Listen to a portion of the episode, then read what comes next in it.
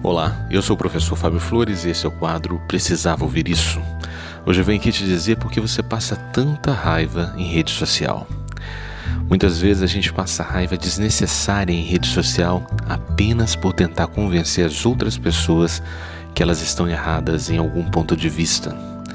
A gente vê uma postagem aparentemente incoerente, postagem sobre política, sexualidade, religião e até mesmo futebol, e fica tão revoltado que se sente na necessidade de ir lá corrigir a pessoa. E a partir desse momento, começa um ciclo de combates e embates ideológicos. A gente tenta colocar força na outra pessoa, o óculos que corrigiu a nossa visão, para fazer a pessoa ter uma visão perfeita da vida igual a nossa. Só que a outra pessoa pode não ter os mesmos problemas visuais que a gente.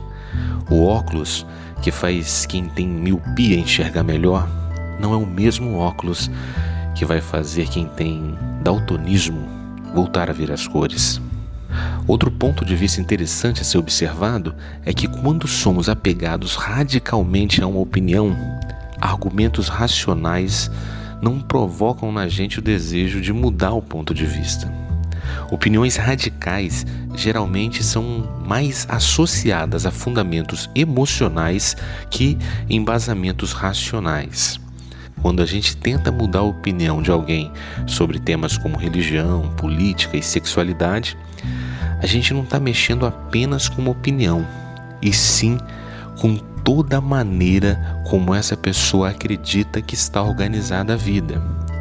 Tirar essa certeza dessa pessoa pode fazer com que ela fique sem o chão, porque foi uma vida inteira acreditando que tudo funciona como ela aprendeu a acreditar. Por isso que nos debates sobre esses temas acabam sendo debates muito calorosos e geralmente levam a brigas e até mesmo o rompimento do respeito e da amizade. Na avaliação da pessoa que está se sentindo agredida, é melhor perder um amigo que perder o seu chão, seu manual de entendimento e sobrevivência da vida. Então a mensagem de hoje é essa: economize seu tempo. Discordar de temas emocionais dos outros não vai fazer de você alguém mais inteligente, vai fazer de você alguém mais chato. Só isso. Por exemplo, nenhum petista radical vai ouvir o seu argumento e depois te agradecer, dizendo: Poxa, cara, obrigado, eu nunca tinha pensado por esse lado. Realmente você tem razão. Agora eu vou apoiar o Bolsonaro, Bolsonaro 2022.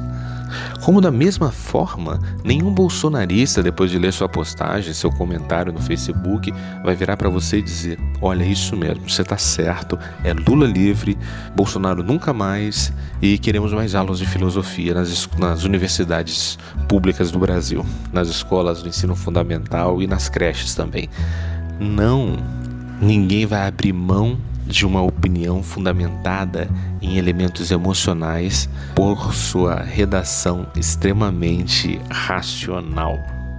Fica a dica para você: se preserve, respeite o espaço emocional das convicções alheias e sua vida vai ficar mais leve e você perderá menos tempo respondendo a comentários de ódio nas suas redes sociais.